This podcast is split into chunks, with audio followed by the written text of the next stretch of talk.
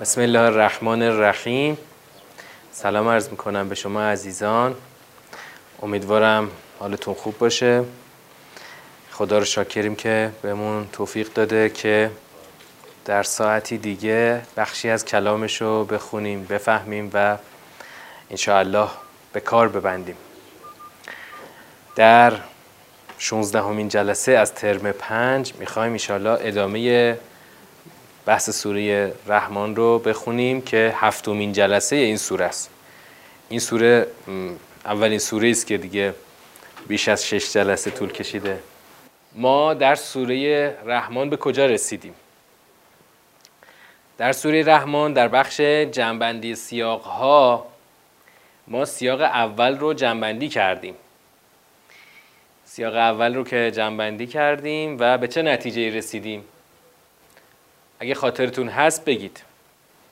تجلی رحمانیت. در چی؟ در تعلیم قرآن. به انسان. معناش چی میشه؟ یه بار می‌خوام مرور کنم. معناش چی میشه؟ در واقع فطرت انسان بر اساس قرآن سرشته شده. فطرت بر اساس قرآن سرشته شده.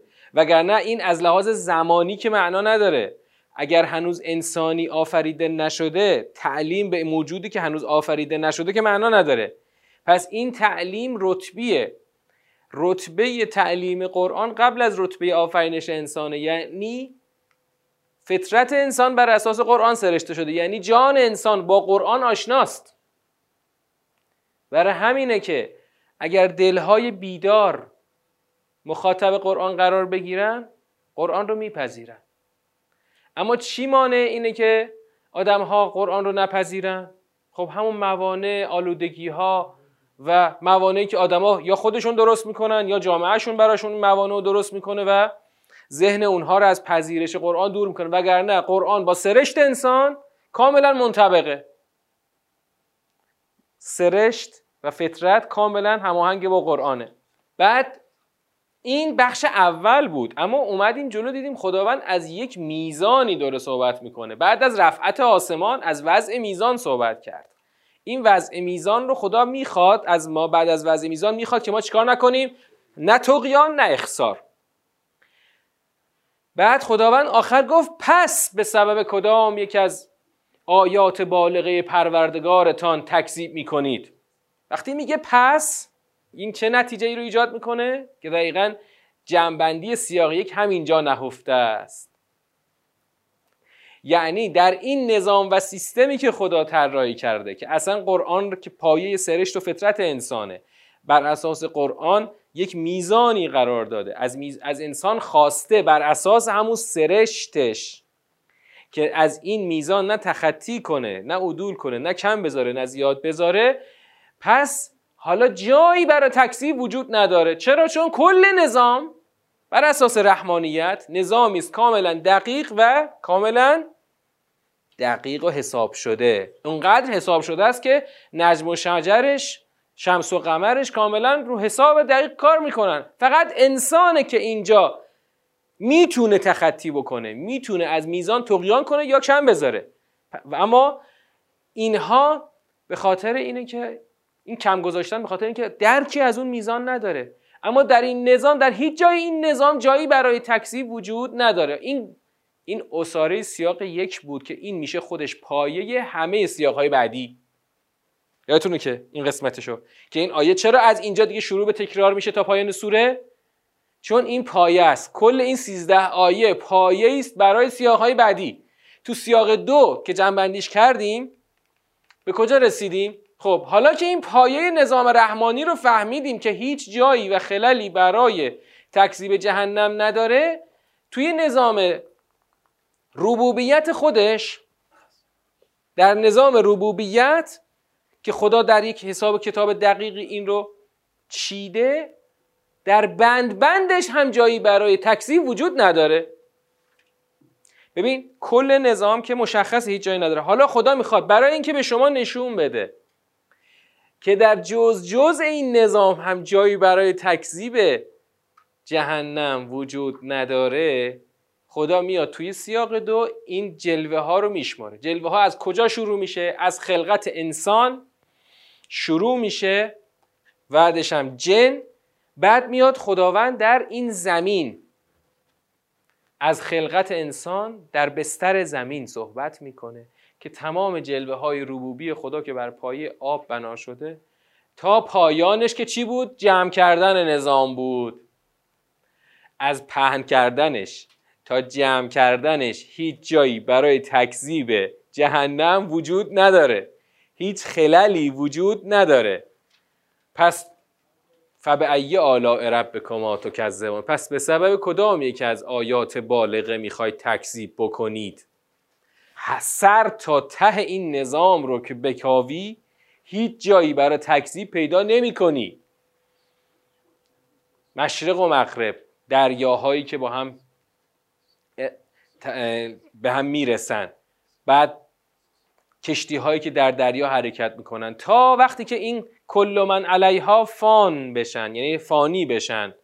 و فقط وجه پروردگار باقی بماند پروردگاری که صاحب جلال و اکرام هست.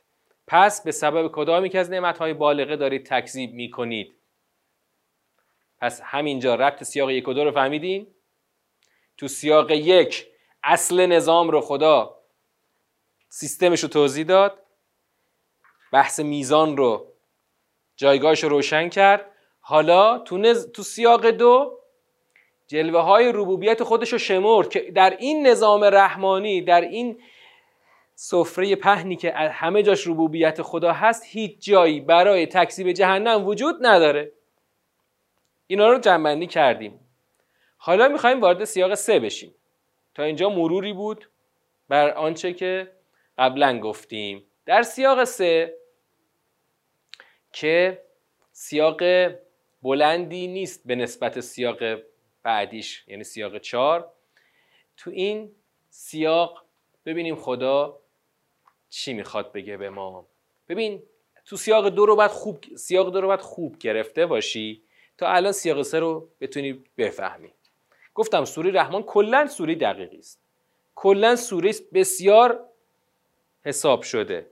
سیاق دو رو اگه خوب گرفته باشی خدا هم از جنیان صحبت کرد هم از انس. از آفرینش هر دو از ماده آفرینش هر دو صحبت کرد. حالا اومدیم و یه عده از جن و انس خواستن که نپذیرند این نظام دقیق رحمانی خدا رو. خواستن در میزان تخطی کنن. خواستن که اصلا بیستن. بیستن جلوی کی؟ جلوی پروردگاری که داره این نظام ربوبی رو تدبیر می‌کنه.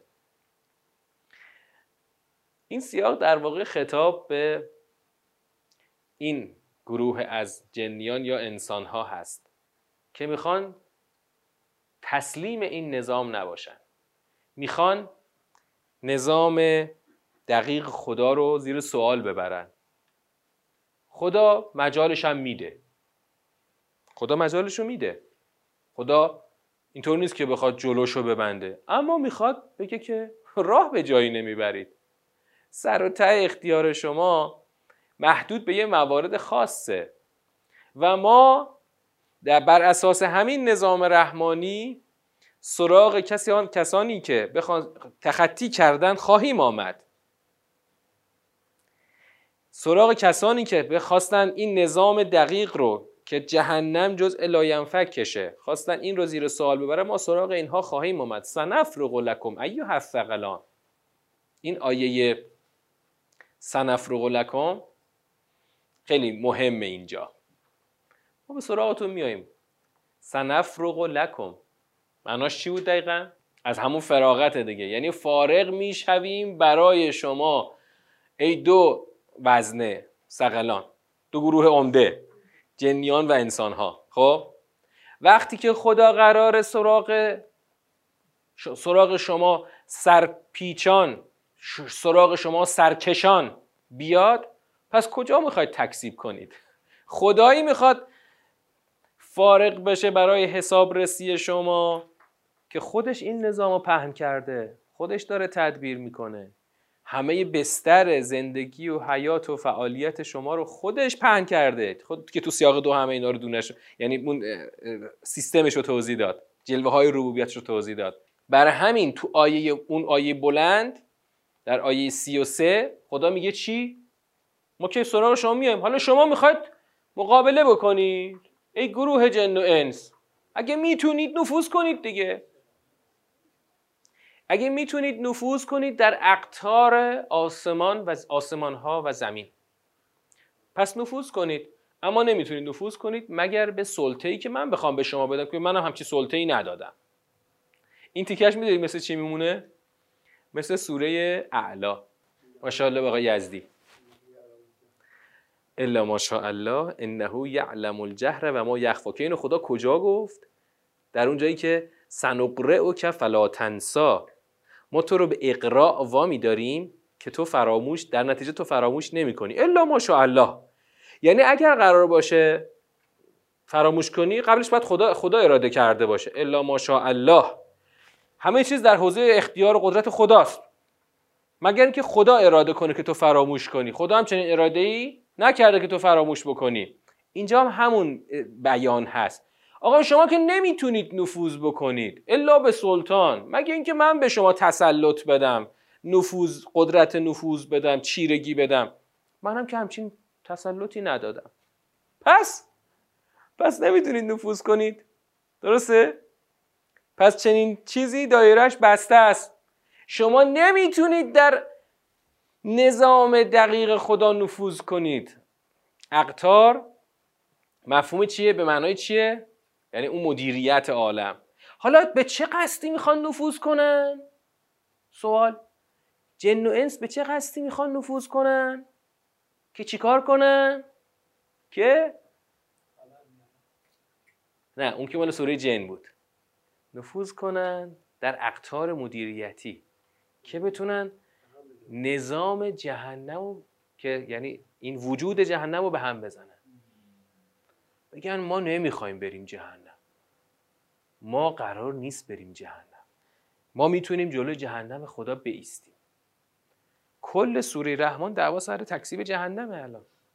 دیدید که یعنی دارید می‌بینید که کل دعوا سر تکسیب جهنمه. پس اینا هدفشون از نفوذ در اقطار آسمان ها و زمین چیه؟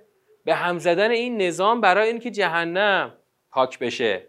از از رؤوس این سیستم جهنم پاک بشه. در حالی که نمی‌تونید. خدا چنین تسلطی به شما نداده. یرسل علیکم شواز و منار و نحاس فلا تنتصران. فبه ای آلاء ربکما ربکما کذبان خب؟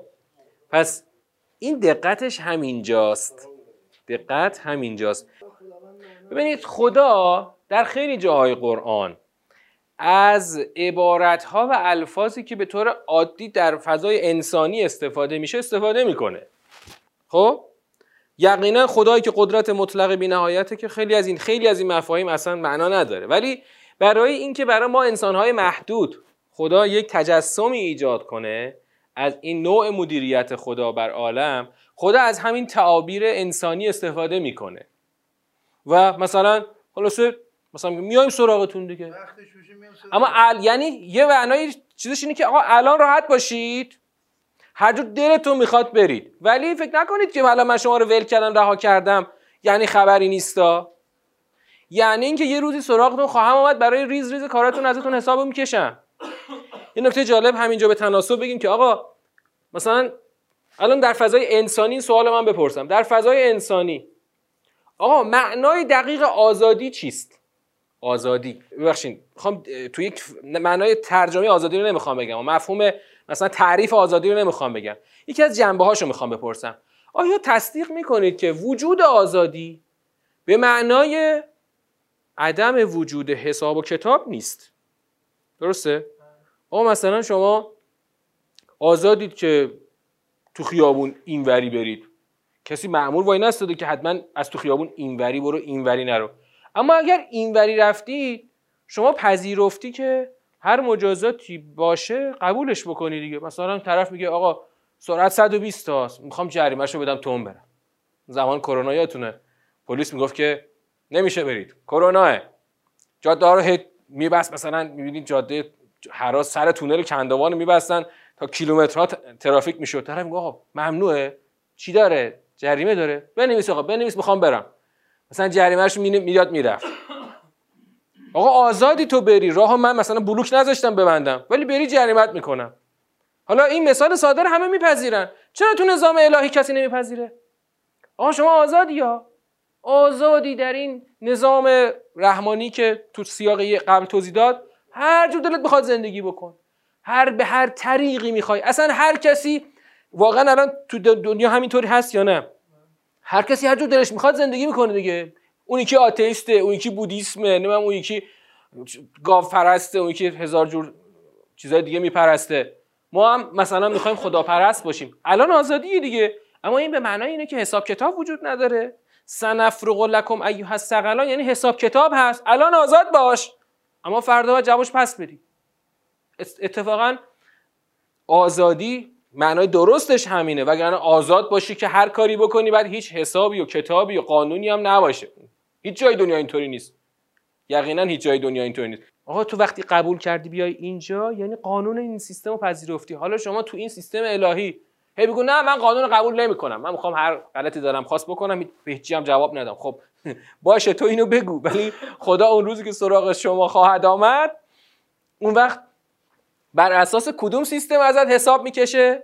بر اساس سیستمی که داره به صد بیان و به صد دلیل داره توضیح میده. آقا سیستم اینطوریه ها. توش جهنم جزء رکنیه جزء اساسیه. حالا توی بگو من قبول ندارم. باش برو. راه باز جاده دراز اما باید بری حسابشو پس بدی.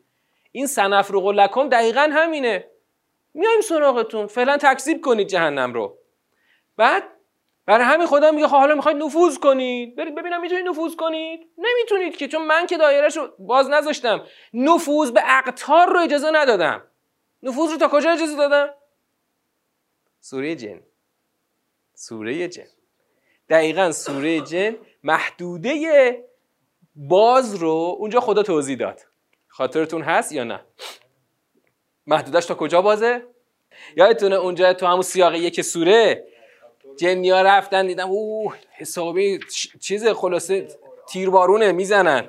تا قبل از نزول آزاد بودن می‌رفتن یه سری خلاصه یه خبرایی.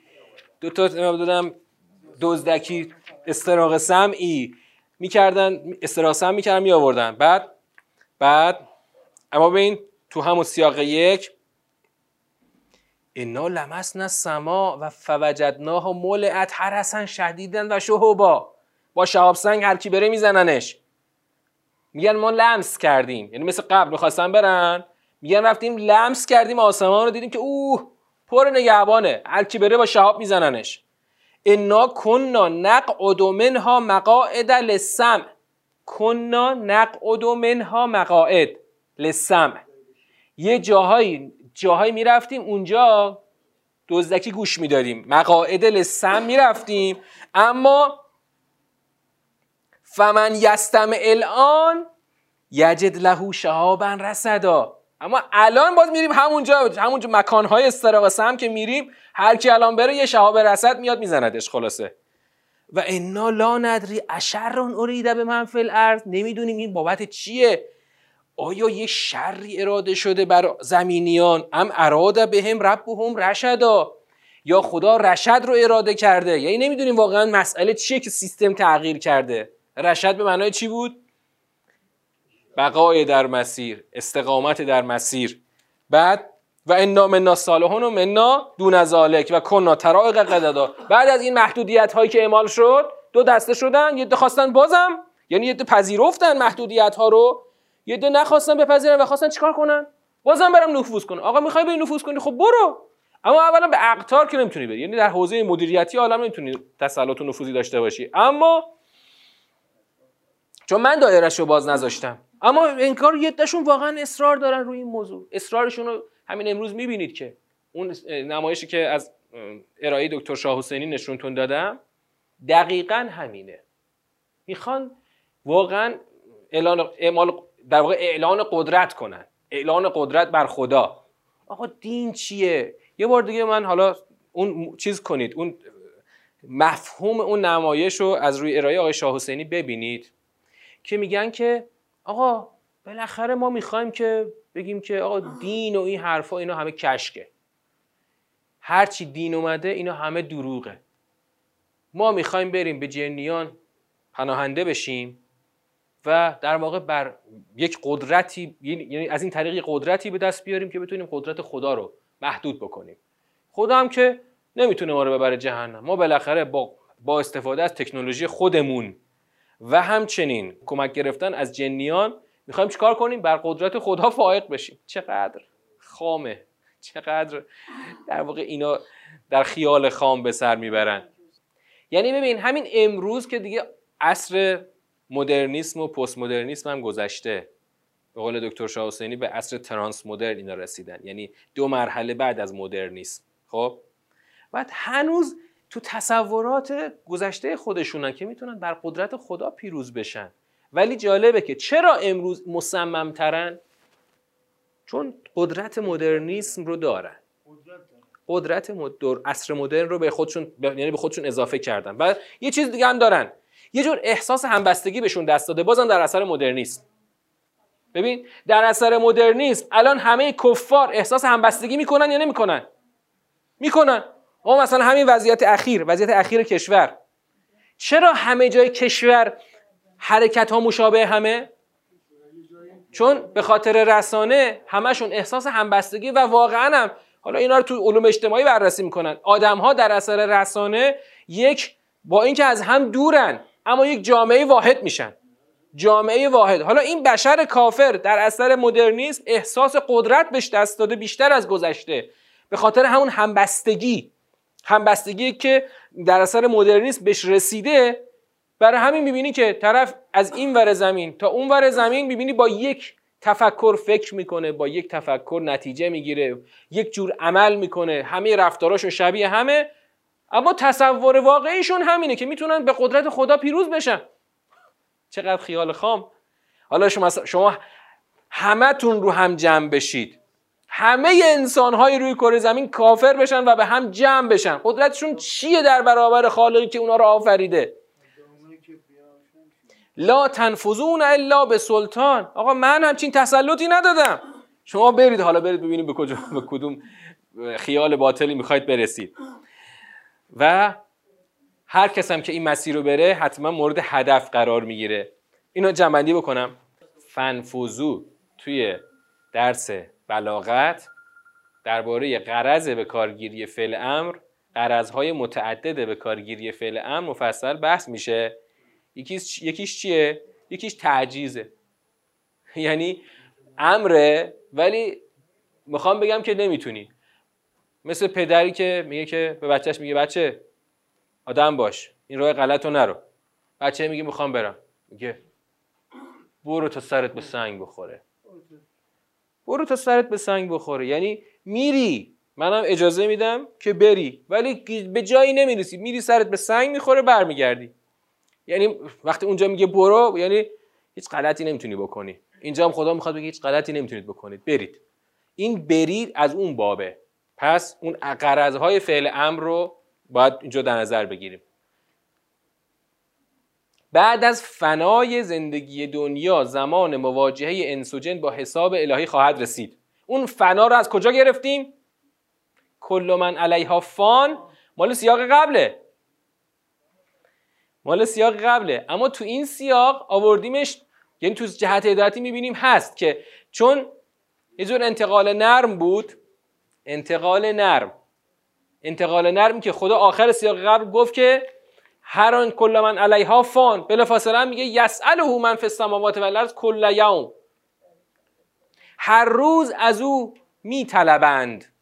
مسئلت می‌کنند. چی را مسئلت می‌کنند؟ ها؟ چی را مسئلت می‌کنند؟ چی رو می‌خوان؟ نه. هو فی شن که یعنی او در جایگاهی است که همه ازش مطالبه کنن. چی مطالبه می‌کنن؟ از, از نظام باید اینو بگید. از نظام سوره باید جواب این سوالو بدید. چی مطالبه می‌کنن؟ منف السماوات و هر روز چی مطالبه می‌کنن؟ نه از نظام. از نظام. نظام در ادامه سیاق دیدیم که خداوند گفت سنف رقو سنف رقو یعنی دقیقا فارغ می‌شویم که چیکار کنیم؟ به حسابتون رسیدگی کنیم. یسأله من فی السماوات والارض کل یوم. همون رسیدگی به حساب رو مطالبه می‌کنن. اما این مطالبه به این معناست که مثلا جن انس بیان به زبان بگن خدایا بیا به حساب ما رسیدگی کن. در واقع شما در جایگاهی هستید که از خدایی که خودش همه چیز رو همه نظام رو برپا کرده از این خالق و مدبر نظام مسئلت می کنید که تکلیف شما روشن شود. بعد از فنا بعد از کل من علیها فان حالا یسأله من فی السماوات والارض. و خدا هم میگه خب ما هم این کارو خواهیم کرد دیگه. سنفرغ لکم ایها الثقلان. شما مسئلت می‌کنید ما هم سنفرغ لکم. دقیقا سنفرغ لکم چیه؟ جواب یسألهوه. یعنی در پاسخ به این مسئلت خدا هم میگه سنفرغ لکم. خیلی تو سیاق همه چی خودش رو معلوم می‌کنه. اصلا ابهامی باقی نمیمونه. برای همین توی جهت هدایتی بعد از فنای زندگی دنیا زمان مواجهه انس و جن با حساب الهی خواهد رسید. هو فیشن او در جایگاهی است که آنچه در آسمان و زمین است از او مسئلت می‌کنه. او در جایگاه مسئلت هست. خب حالا میایم سراغ این سیاق بلند. سیاق بلند. سیاق چهارم. سیاق چهارم که سیاق بلند ماست. تقریبا تو قرآن هم نزدیک نصف سوره همین سیاق چهارمه. سیاق چهارم تو دور مفهومی خوندیمش. چیزی خاطرتون هست یا نه؟ از همون عاقبت می‌خواد صحبت بکنه. ببین کل سوره رحمان سه صفحه هست یه صفحه و خوردهش سیاق یک و دو و سه از این صفحه بعدی سوره تا پایان سوره. یک صفحه و نیم سوره همین سیاق چاره تو این اما این سیاق چار در واقع یک تشریح مفصلی است از همون آنچه که تکذیب می شود یه تشریح مفصلی از همون عاقبت از اون سرنوشت که تو دور معنایی دیدیم که خداوند چیکار کرد؟ بعد از اون که از اشرات و ساعه خداوند گفت دو مرتبه بهشت معرفی کرد. خب؟ و در هر مرحله ای در واقع اقرار به تکذیب رو که به خاطر چی می‌خواد تکذیب بکنید و می‌گیره و با یک جمله تبارک از مربک زل جلال و الاکرام تموم میشه. از لحاظ ساختاری با اینکه این سیاق خیلی سیاق بلندیه اما ساده ترین سیاق سوره است. ببین؟ کاملا ساده است. یعنی در واقع یه جور چیه؟ تشریح اون مسئله است که تو سیاق یک و دو سه قبلا گفته شده. حالا می‌خوام یه نگاه نظاممند بهش بندازیم. یه نگاه نظاممند. ببین گفتیم که سیاق یک چی بود؟ سیاق یک تشریح اصل نظام آفرینش بر اساس میزان نظام رحمانی که درش میزان وضع شده. خدا از این نظام نتیجه گرفت که جایی برای تکسی وجود نداره. در سیاق دو اومد سراغ زمین. در سیاق چار داره میره سراغ نظام پایانی نظام عاقبت نظام اخرا این وسط قبل از نظام زمین و نظام پایان نظام سرانجام از چی صحبت کرد؟ از تحدی در واقع صحبت کرد. تحدی به انسانها. و جنیان که شماها نمی‌تونید. یعنی در واقع این نظام رحمانی رو خدا در هم این دنیا و آن دنیا داره تو تشریح می‌کنه. قبل از اینکه بره سراغ حرف نظام اون دنیا یه تحدی گفته. این سیاق سه اون تحدیه بود. پس سیاق چهار تا قشنگ ببین جایگاهشو خیلی قشنگ خودشون نشون میده ها. سیاق اول اصل تشریح نظام رحمانی بر اساس میزان. سیاق دوم تشریح نظام رحمانی در این زمین و مافیها که خدا این رو پهن کرده سیاق آخر تشریح نظام رحمانی در اون عاقبت و سرانجام بین این دوتا هم تحدی رو گذاشته که شما نمی‌تونید در هیچ جای این نظام خلالی وارد بکنید. آغاز اینه که تو سیاق دو گفتم پایان اینه که تو سیاق چهار می‌خوام بگم. شما هم یک می‌خواید که نفوذ بکنید سیستم رو به هم بزنید ولی نمی‌تونید. من از این دنیا شما را به آن دنیا که اینجا در سیاق چهار اومده خواهم برد بدون اینکه شما هیچ قدرتی بر اخلال داشته باشید. که پایه همه اینا همون رحمانیتی است که جهنم جز الایم کشه. حالا بیایم ببینیم تو این سیاه خدا چجوری اینو پیش برده. خب الان من یه نمای کلی از سیاق چهار بهتون گفتم. گرفتید که. در چه ترتیبی. حالا یه مقدار نگاه جزئی تری بهش میندازیم. چرا اصلش کلیتش رو گفتم؟ چه اولش کلیتش رو گفتم. یه نمای کلی داشته باشید. حالا ببینیم همین نمای کلی تو این جز نگاه جزئی تر چجوری داره پیش میره. اول سیاق از چی داره صحبت می‌کنه؟ از اشراط الساعه فإذا انشقت السماء فكانت وردة كالدهان فيومئذ لا يسأل عن ذنبه إنس ولا جان. دیگه ما فبأي رو چیکار می‌کنیم؟ فعلا فاکتور می‌گیریم. فعلا فاکتور می‌گیریم. یعنی تو هر جا فبعیه آل رب کن تو که زبان بیاد اون سیاق یک رو کلا بیار درج کن. کل سیاق یک رو اینجا درج کن. کل سیاق یک همون اصل تشریح نظام رحمانی بر پایه میزان. کل سیاق یک رو اینجا درج کن. یعنی هر بندی که می‌خونی بگو که خب از کجای این می‌خوای تکسیب در بیاری؟ باز از کجای این قسمت می‌خوای تکسیب در بیاری؟ همینطور بند بند بند بند میری بالا میری جلو. از هیچ جاش نمی‌تونی نمی‌تونی تکسیب در بیاری. یعرف المجرمون به سیماهم فیؤخذ به نواسی و الاقدام این گرفتن پیشانی موی پیشانی که یه جور حاکی از چیه؟ در واقع خفت آره ذلت اون کسی که گرفتنش دیگه. آره مثلا معلم هم یادم ده 60 اینو زیاد اجرا می‌کردن. حالا شاید الان تعدیل شده باشه. اون زمان ده 60 که شدید اجرا می‌شد معلم ها مثلا خواستن یه بچه رو خلاصه غرورش رو بشکنن خلاصه این گرفتن موی پیشانی انگار یه جور کبر شکنیه حالا خدا میگه اینجا اصلا مجرمین خودشون از چهره پیدان مجرمین یعرف المجرمون به سیماهم. اون وقت وقتی که از چهره پیدان و یؤخذ پس آن حالا که به چهره پیدان فیؤخذ مجهول اومده. گرفته می شود به نواسی و الاقدام. روی پیشانیشون گرفته میشه. ببین عنوان مجرم باز همینطور روش تاکید بکنیم دیگه. سورهای قبلا دیدیم که خدا عنوانها رو خیلی تو هر مرحله یه عنوان جدید روی یه گروهی بار می‌کنه. مجرم الان اونجا اینجا عنوانی است که اضافه شد. عنوان مجرم اضافه شد. مجرم چیکار کرده الان؟ چرا مجرم شدند؟ تکذیب جهنم. و تو بگو وقتی کل سیاق یک رو درج می‌کنی تو این تکذیب جهنم در واقع بگو تکذیب کل نظام رحمانی خدا که جهنم جز الایم فکشه و تعریفی غلط تعریفی من درآوردی از رحمانیت خدا. سوره رحمان می‌خواد بگه رحمانیت یعنی وجود جهنم. و هر کسی که اون تعریف من درآوردی خودشو یا خدا رحمان خدا رحیم جهنمی در کار نیست. مگه خدا چی چیه که بخواد آدم ها رو با این بیان خشن مثلا بنداز تو جهنم؟ خود این آدم با گفتن همین جمله مجرمه. و اونجا با چهره شناخته میشه و باید موی پیشانیش گرفته بشه. حاضهی جهنم التي یکذب به حل مجرمون. گفت که این این آیه 43 یه جور آیه مهمیه. با اینکه الان رفته تو یه بند قرار گرفته. ولی این آیه چرا مهم شد؟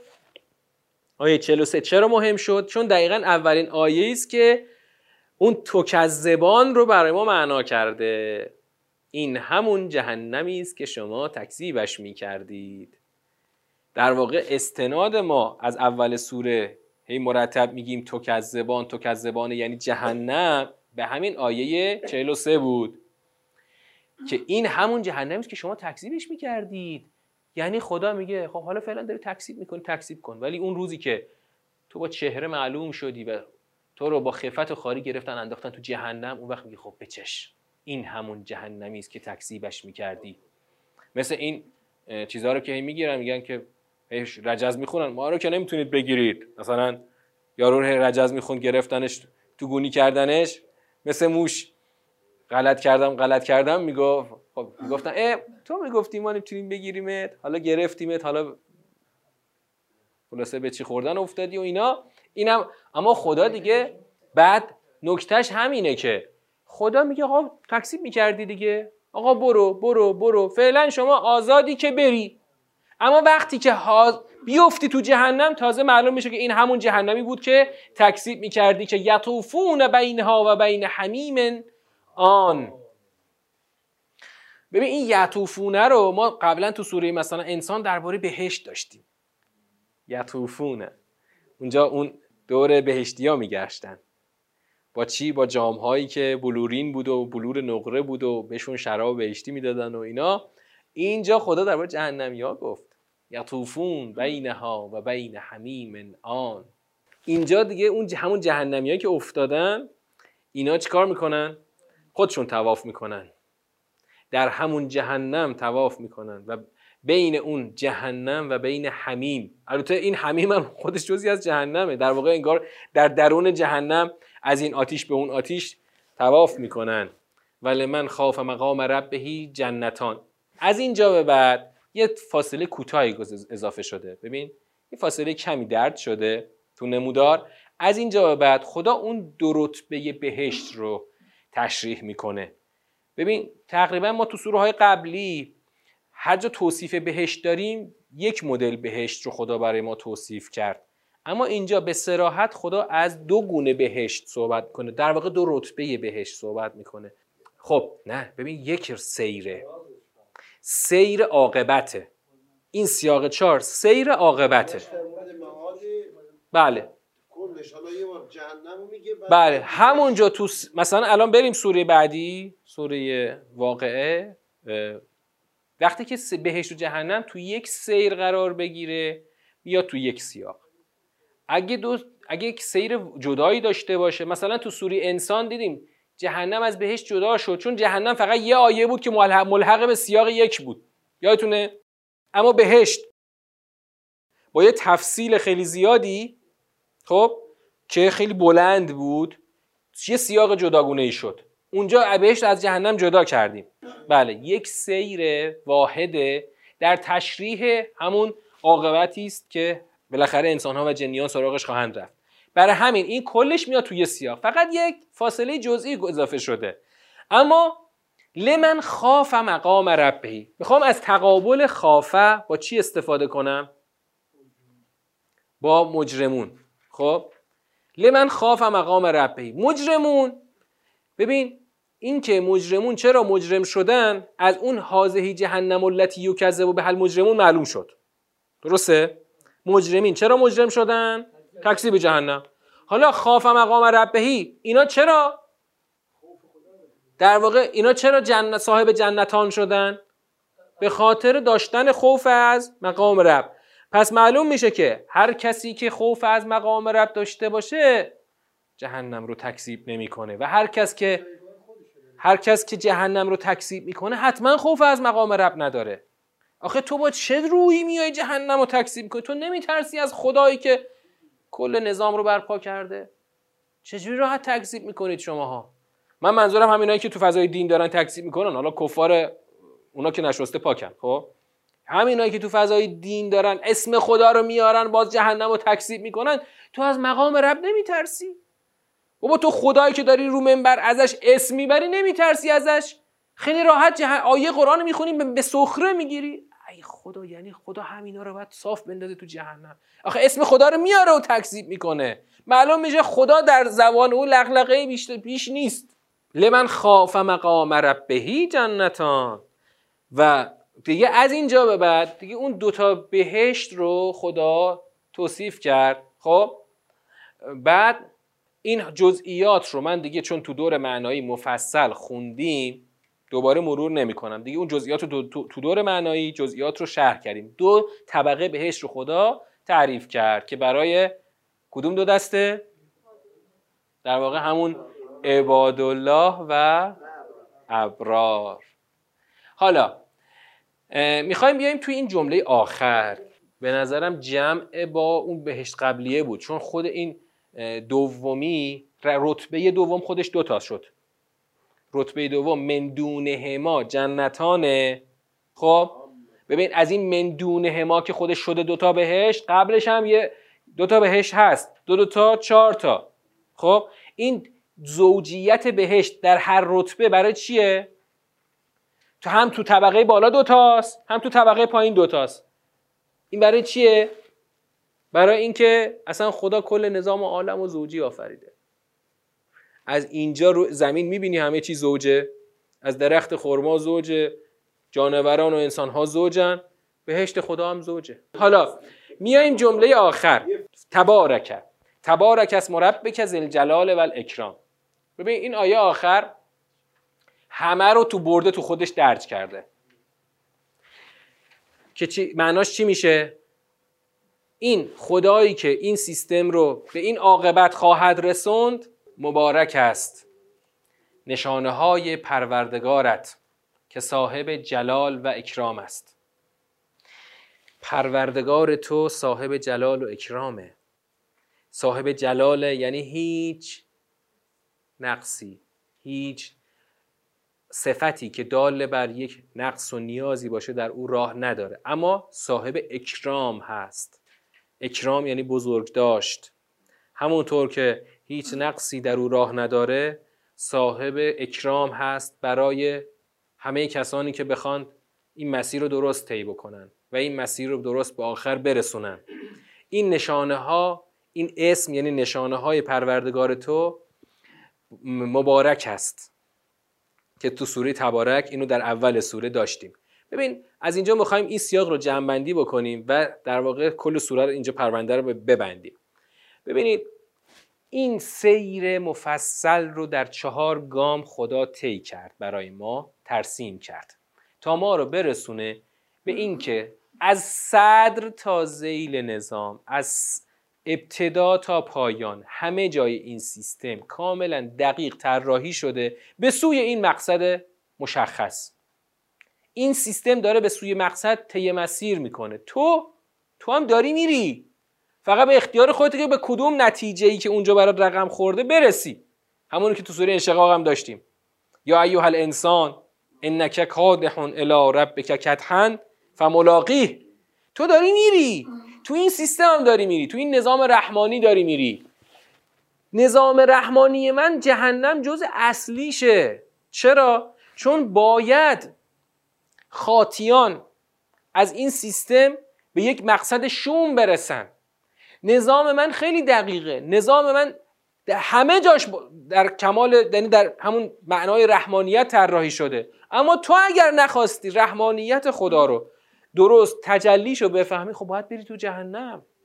جهنم در واقع با این بیان میشه زبالدان آقا هرچی که دور ریز میشه رو میریزن تو زبالدان تو نخواستی تو سیستم به اوج و کمال و تعالی و اون نقطه اوج برسی باید بری تو زبالدان ببین اگر جهنم از این نظام حذف بشه خب اصلا نظام به هم میریزه. چرا به هم میریزه؟ چرا به هم میریزه؟ نه اینکه حالا الان نمی‌خوام بگیم ظلمه. می‌خوایم بگیم از لحاظ ساختاری نظام به هم میریزه. آقا من یه قانونی گذاشتم که همون میزانه. خب؟ میزان رو گفتم خب تخطی نکنید دیگه. شمس و قمر که میزان نمی‌خواد. چون دارن به حسبان میچرخن. رو حساب دقیق خوش میچرخه. اون که میزان نمی‌خواد که. میزانش در واقع تو همون سیستمش خدا قرار داده. اون که اصلا تخطی نداره که. یک ثانیه این برابر نمیشه. خب؟ تو یه انسان می‌تونی تخطی بکنی از اون نظام. حالا اگر جهنم نباشه پس کل نظام ول معطله دیگه. کل نظام وقت چی میشه؟ انگار هرزگرد میشه. انگار کل نظام همینطور بیخود داره میچرخه. پس برای اینکه این نظام دچار هرزگردی نشه باید یه جهنمی باشه که خاطیان برن اونجا به اون سر انجام برسن. پس جهنم جزء لاینفک میشه از این نگاه. ببینید حرف جای دیگه است.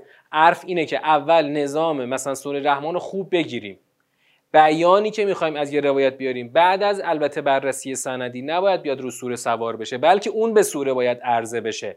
اون چه که ما تا حالا الان ما 50 تا سوره تا الان خوندیم. خب؟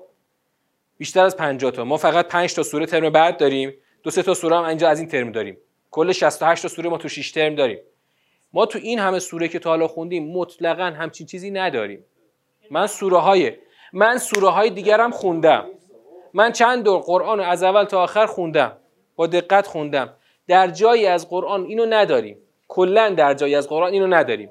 اگر اگرچه یه روایتی بخواد بیاد اینو بگه.